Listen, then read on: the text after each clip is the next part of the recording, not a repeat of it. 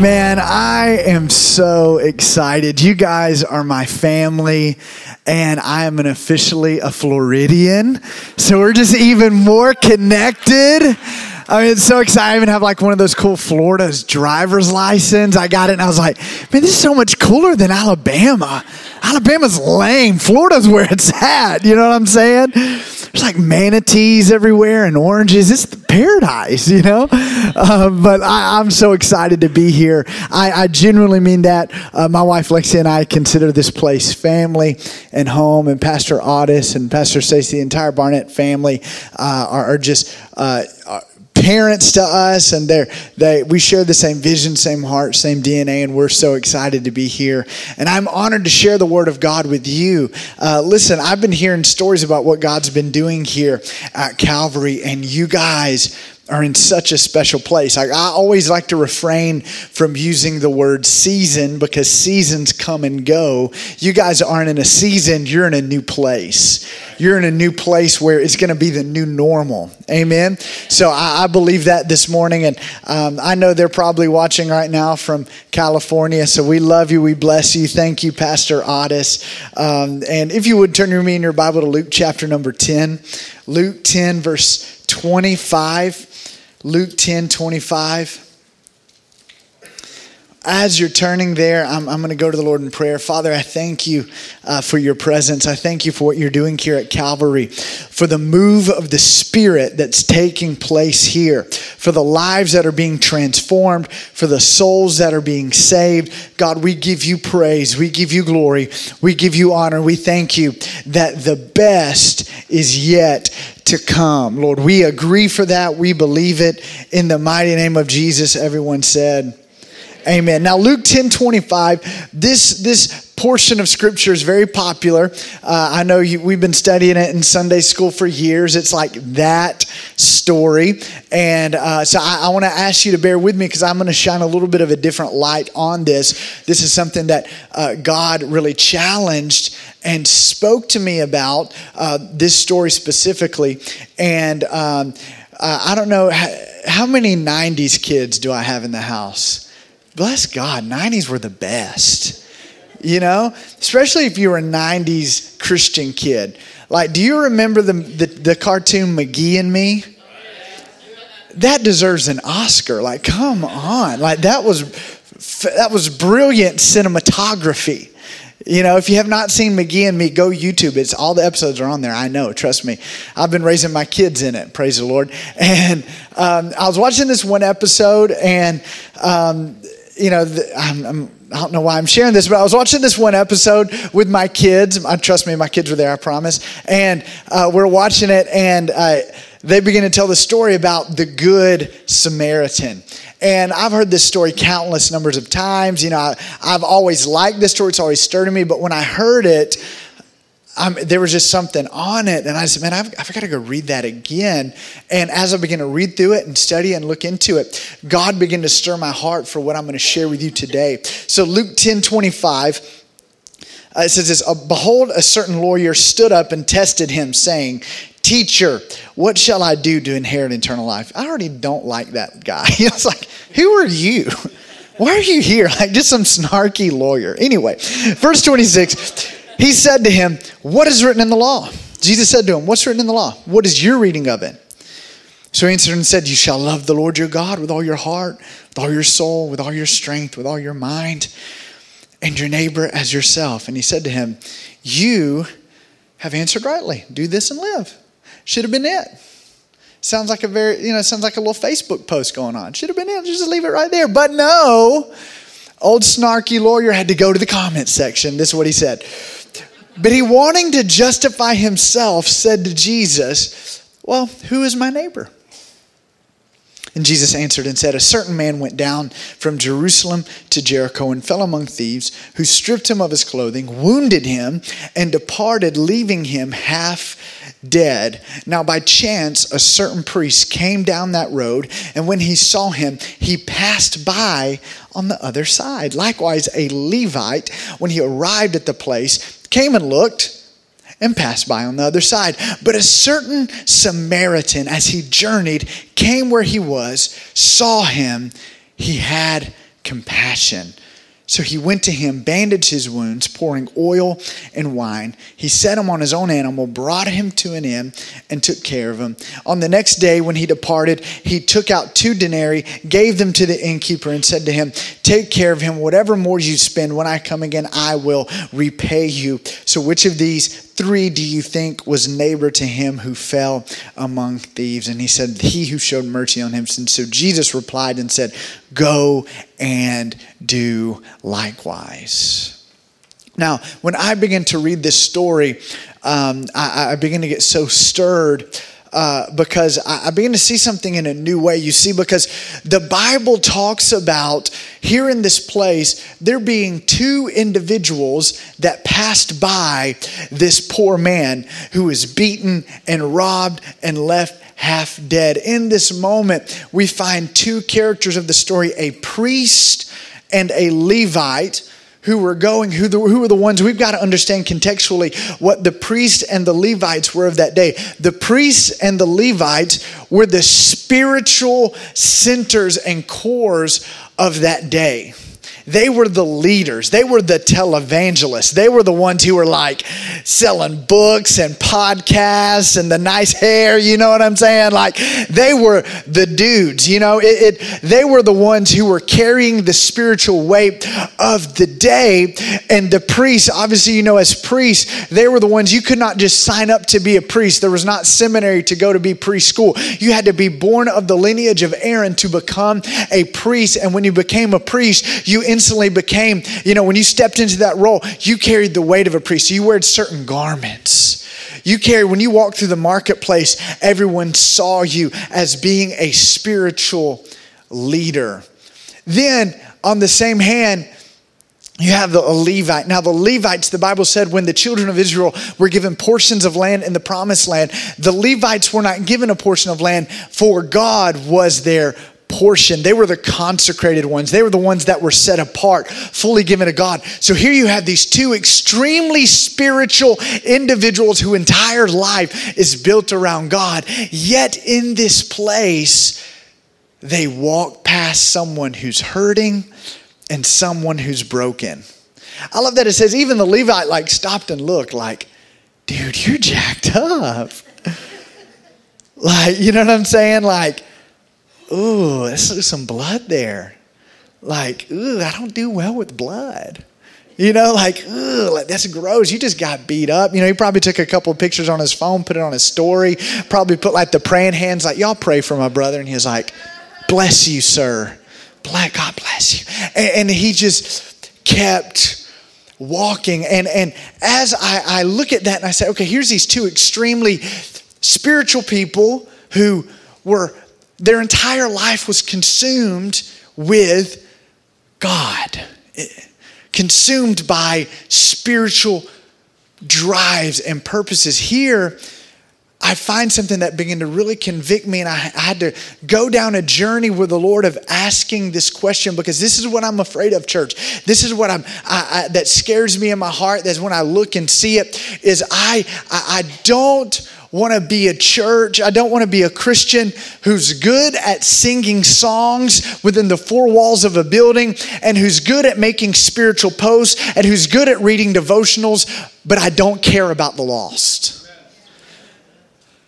And, and I'm, uh, I'm afraid I'm starting to see a, a, a scary trend in the church as to where our pursuit of revival has gotten skewed and we're not actually pursuing revival, we're pursuing good church services. Does that make sense?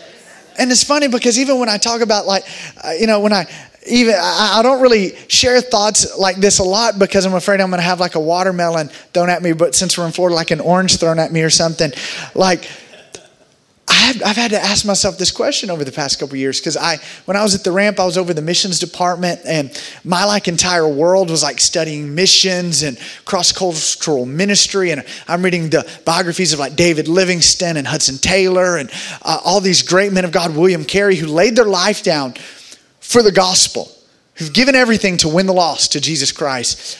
And I, would have to ask myself this question because I would see, and then I would look at the, the statistics and say, wow, there's, there's still 3 billion people on the planet who've never heard the name of Jesus. Ne- they've never heard the name of Jesus. You go up to someone, certain places in, in India, and you say, hey, can I tell you about Jesus? Have you met Jesus? And they'd say, oh, I'd love to meet him. Is he with you on your group? Like there's, there's places across the world right now who've never heard the name of Jesus. You show them a picture of the cross, they have no clue what it means. They're like, what is that? And I look at that, and then I, I, I tend to look at some of the, the, the certain like streams and, and different things like that that people are getting so caught up saying, God, do this, God, do this, God, do this. And God's looking at us and He's saying, No, no, no, you do it. Does that make sense? And I've had to ask myself that question God, is, is, is revival biblical?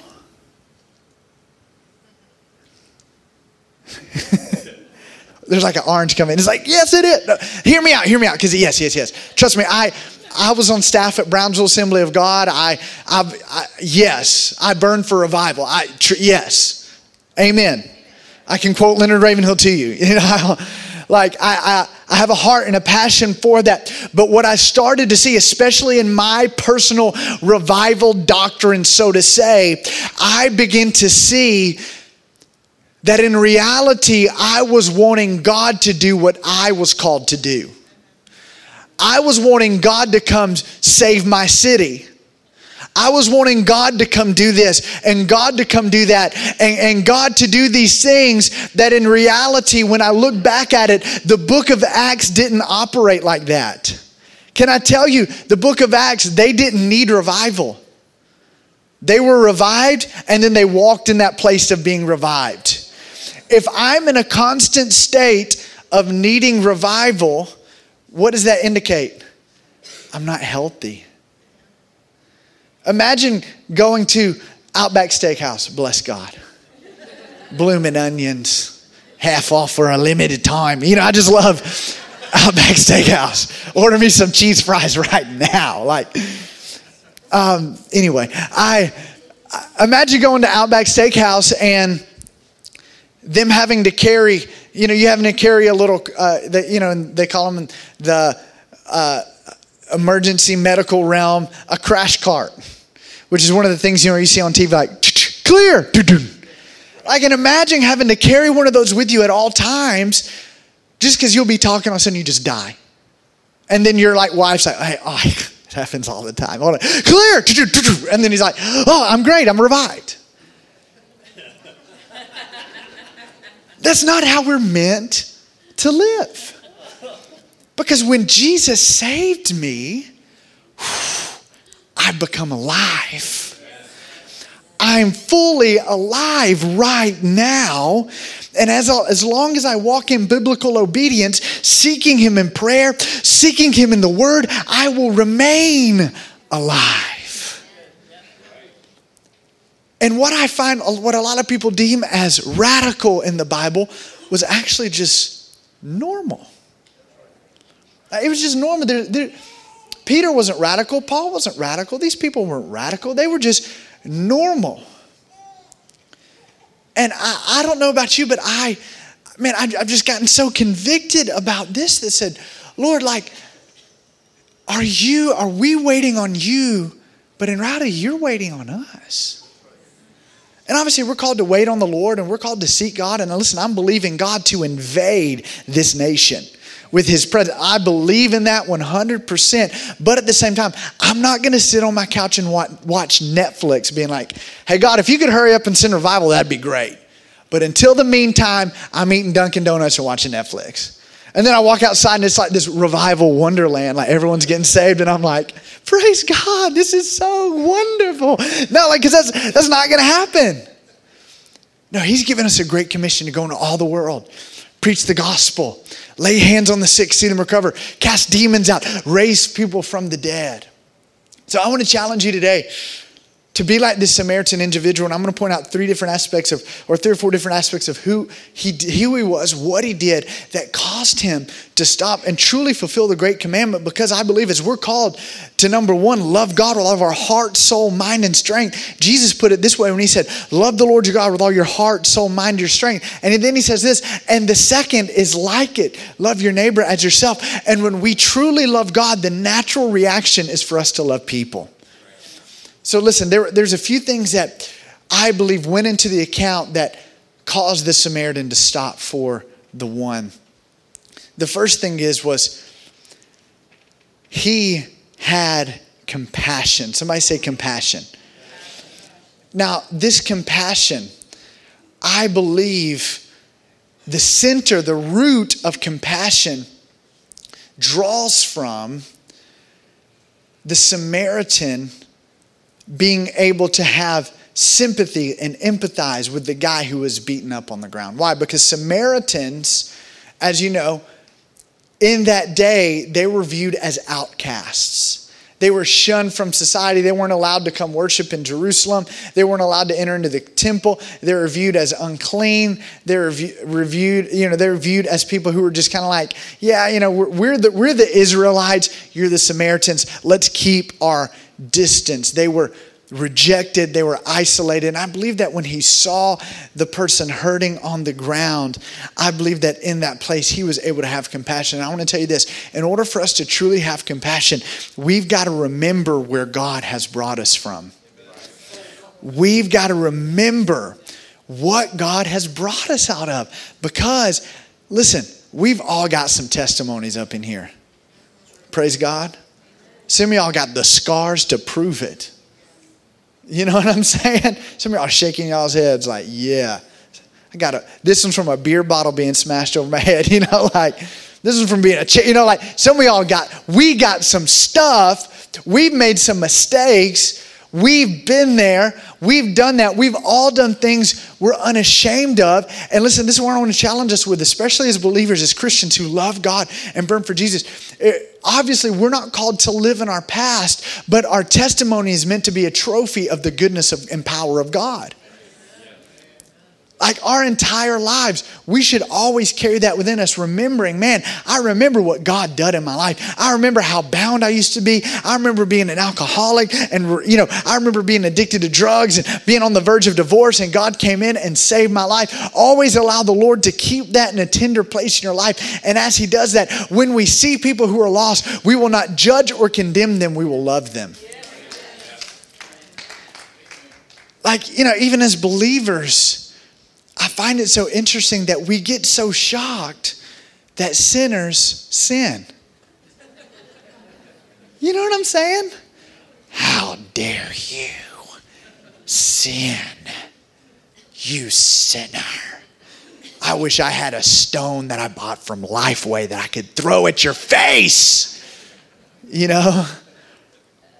And we obviously don't say that, but we think it. You know what I'm saying? We, we'll, we'll be out in public and we'll see someone in a lifestyle we don't agree with, and we'll, you'll have your day. You stand before God. And obviously, we're not called to condone sin. We're not called to like sin and approve it and say, hey, yeah, you just keep sinning. Your, you know, yeah, God loves you right. No, no, no, no. Obviously, God loves them right where they're at. But in that place, we know that abundance of life is living free from sin in a relationship with Jesus Christ. I believe that when we see people lost, we see people bound, we see people broken, rather than it cause us this ugh thing, it should cause us to love them. It, it should cause us to go to prayer for them. It should cause us to hit our knees in the secret place, say, God, reach these people for your kingdom. God, save them, Lord. You know, when you see people partying, and, you know, especially when I moved to Tampa from Hamilton, Alabama, going from Hamilton, a town of 6,000, to Tampa, Florida, it was like a whole new world.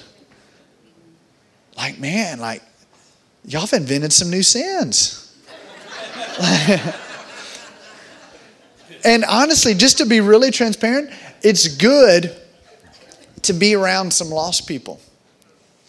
It's good Obviously, I'm not of the world. I don't. I have zero pressure. Let me let me just clarify that.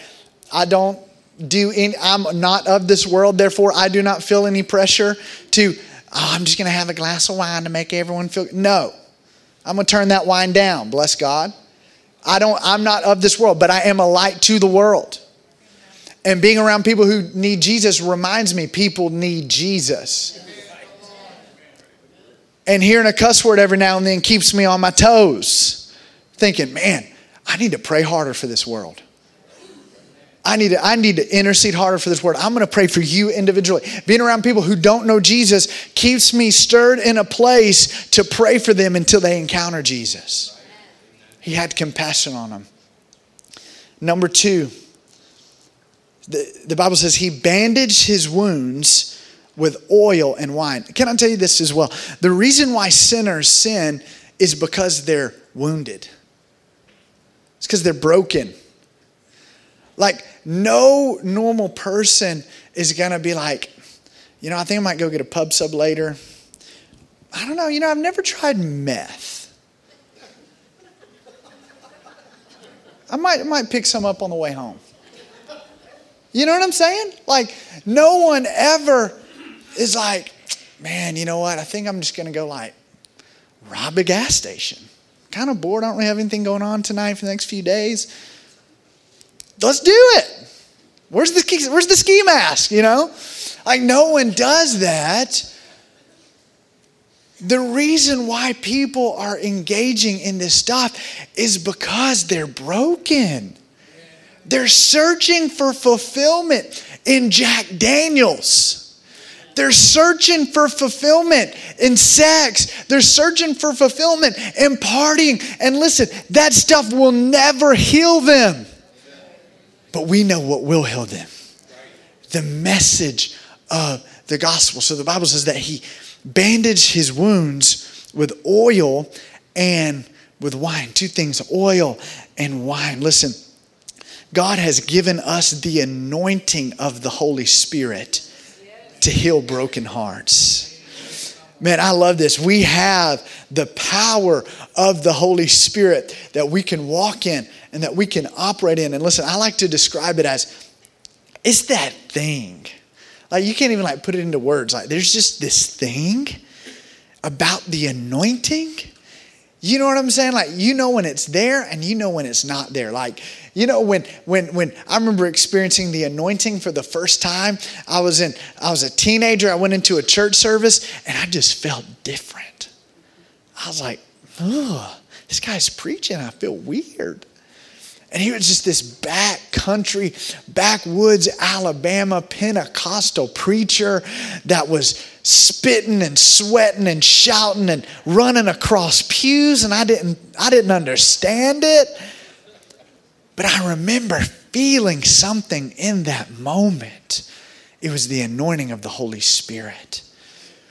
And listen, we as a church as God has filled us and baptized us in the Holy Spirit, we carry the anointing with us everywhere we do, everywhere we go. Jesus said this, tarry in Jerusalem until you are endued with power from on high. Listen, we've been given power to reach the world for Jesus Christ. We've given power to lay hands on the sick and see them recover. We've been given power to cast demons out of people. We've been given power to prophesy over people. God has given us the oil and the anointing that destroys the yoke. And listen, man, I, am just, I'm in this place where I, I, I just can't live without it. Like, I just can't do it. I can't live without it. You know, my, my older saints in the, in the room know what I'm talking about. Listen, you would go into church, there'd be shouting, there'd be praising, there'd be dancing. Sister Glenda, all of a sudden the spirit will hit her, and you're getting hit in the face with hair ties and bobby pins and if you left, if you came there lost, you were leaving saved, sanctified, and filled with the Holy Ghost. The preacher would get up and say, Well, you know what I'm saying? Like, and I know it's not about style. I know it's not about an organ or anything like that.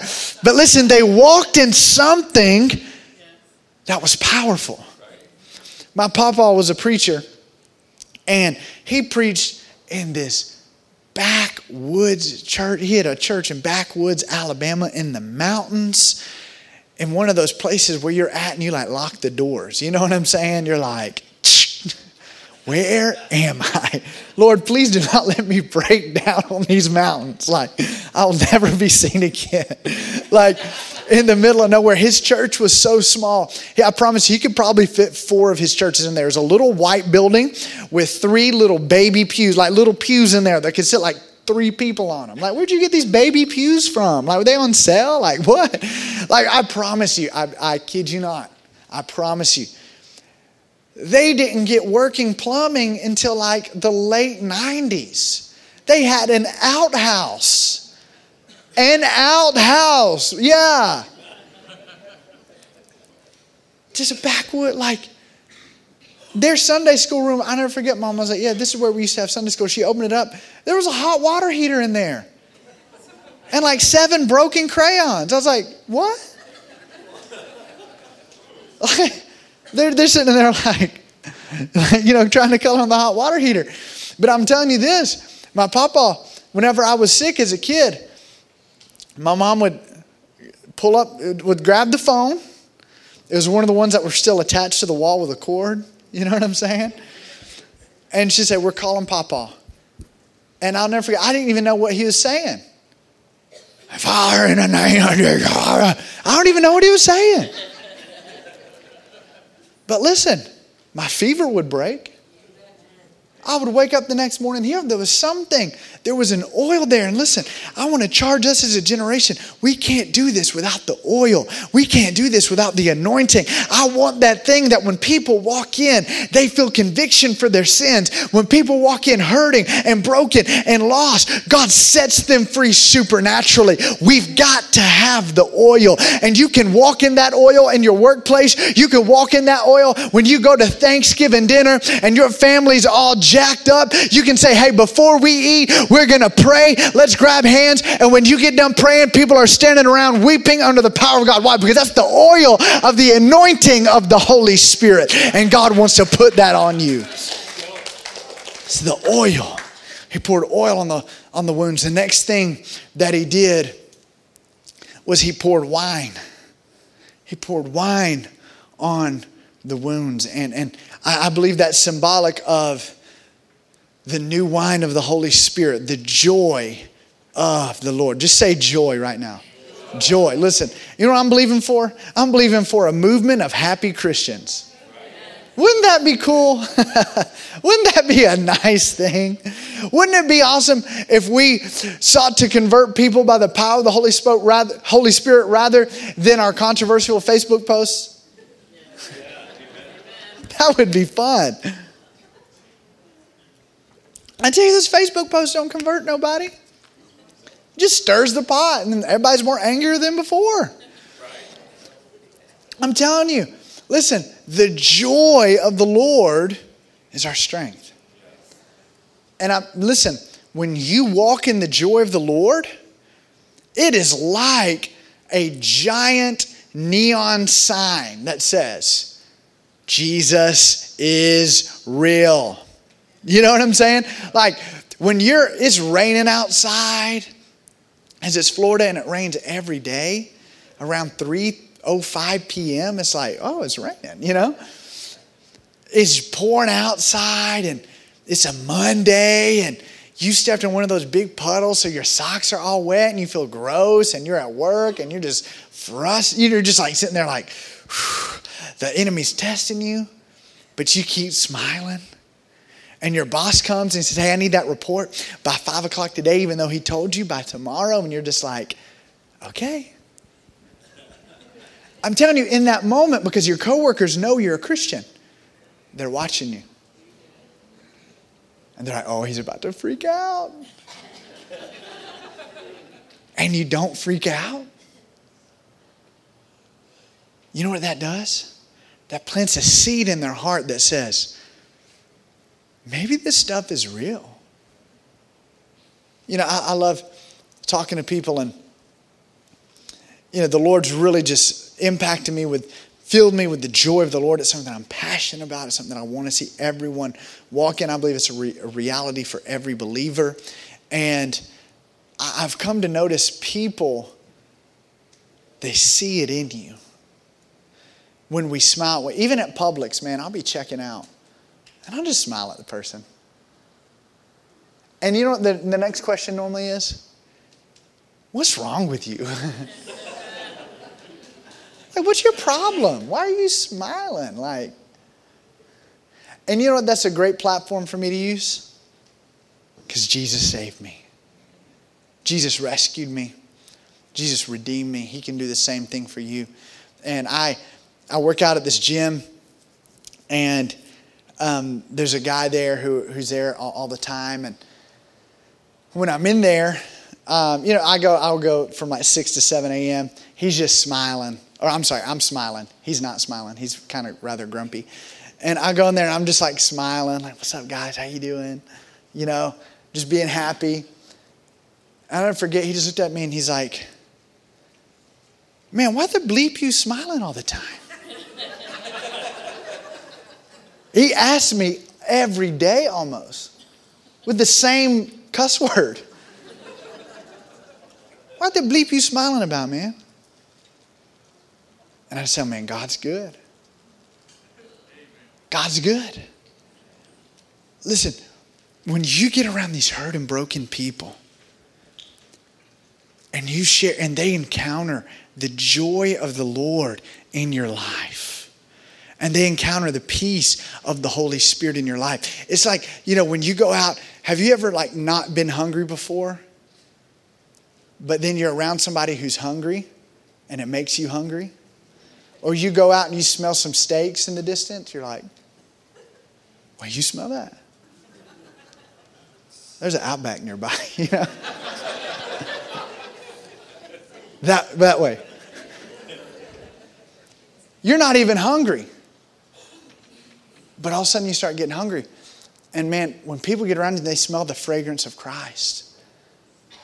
And they get around you and you know, you're, hanging out with them. They're like, hey man, you, you know, you want a beer? And you're like, no, man, I don't drink. And they're like, well, why not? I, I don't need to. So I found a better wine. They're like, you mean like Publix carries it? Like the Publix liquor store? Like, no, no, no.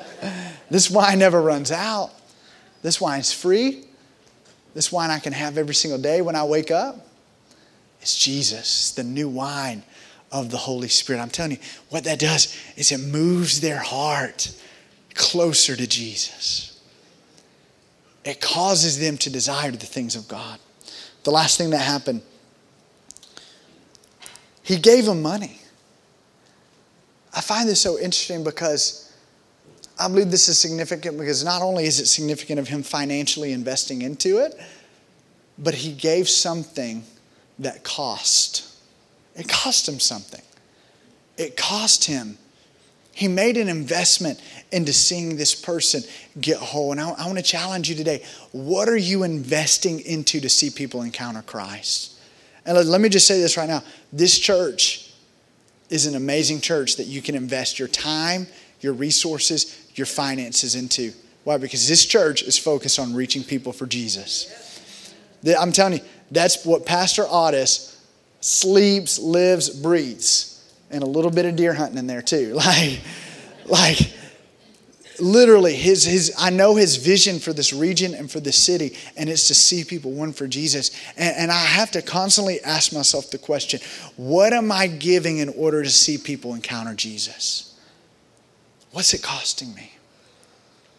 What am I investing into to make sure people because listen, it costs something. It costs taking time out of your day to go serve the homeless. It, it, costs taking time. You might miss the football game on Saturday. You might have to cancel your fishing trip. But what is the urgency within our heart causing us to say, God, I will give whatever it takes just to see one person encounter Jesus?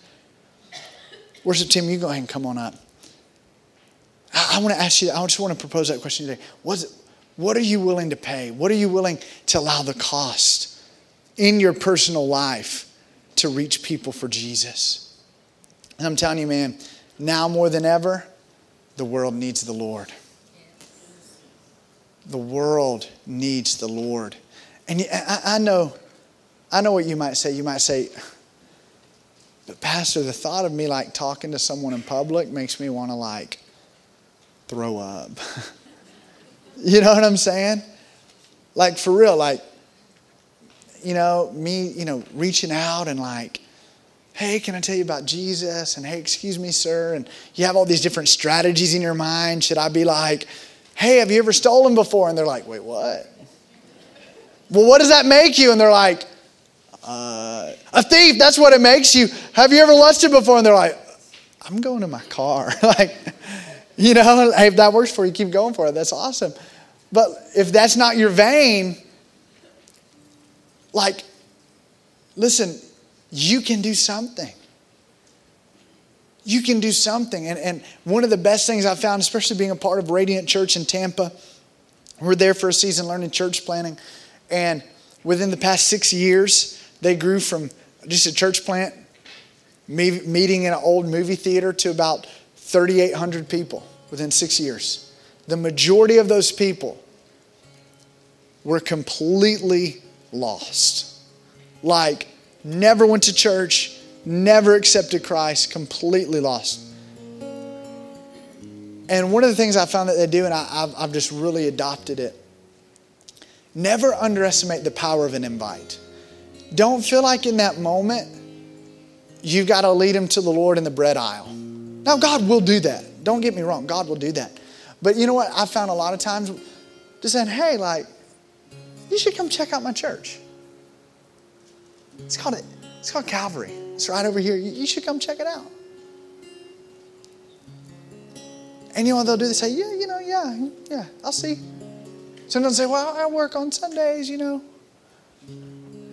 But you know what it is? It plants a seed, and I'm telling you, that if people say, you know, what's the secret sauce? How did you guys grow so quick? And it's because people were getting saved, and the only thing they knew to do was say, You've got to come. Uh, it's called like Philip evangelism. Philip encounters Jesus in John chapter 1, and I love what happens. He encounters Jesus. I'm sorry, John chapter 2. He encounters Jesus. And Jesus, I'm sorry, John chapter 1, I keep on messing up. He encounters Jesus and Philip goes and tells his buddy Nathaniel. And I love Nathaniel. Nathaniel just goes, because Philip's like, dude, the Messiah is here. The one we've been praying for is here. Jesus of Nazareth. And Nathaniel just goes, Can anything good come from Nazareth? But what did Philip say? Just come and see. And I'm telling you, just by you saying to your coworkers, to your families and friends, they might say, you know, I don't really go to church. I got hurt by the church years ago, and it's just not my thing. And just so throwing that, just come and see. Just come check it out. And I'm telling you, them coming in and feeling the Spirit of the Lord like you do in here, it'll change their lives. Some of you, your lives were changed by somebody inviting you to church. Never underestimate the power of an invite. I stand all over the room. I'm going to pray for you.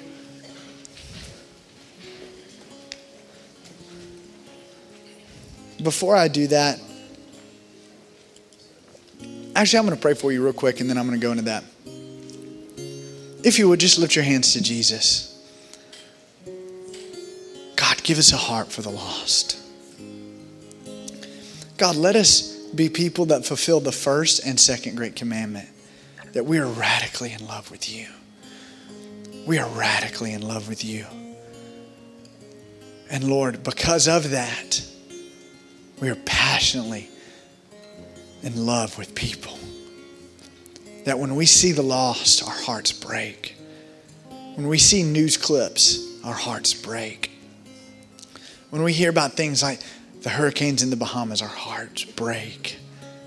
God, we ask that right now in the name of Jesus. Give us your heart for people.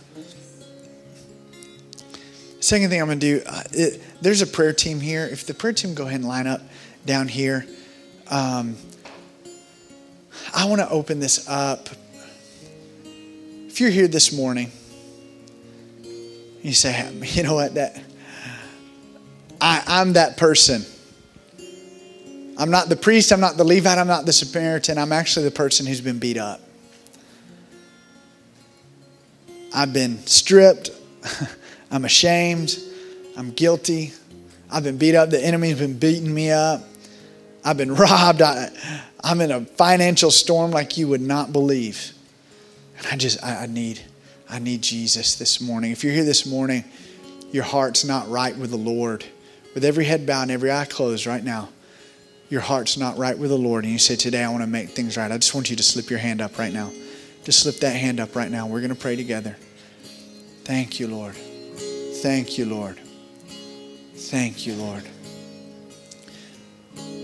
Calvary, let's pray this prayer together as a church family. Say, Dear Jesus, I believe that you died on the cross for my sins so that I can know you.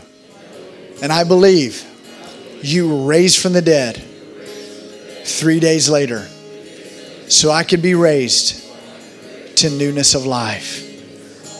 Jesus, I give you my heart. Fill me with your Holy Spirit so I can live for you. In the name of Jesus, amen.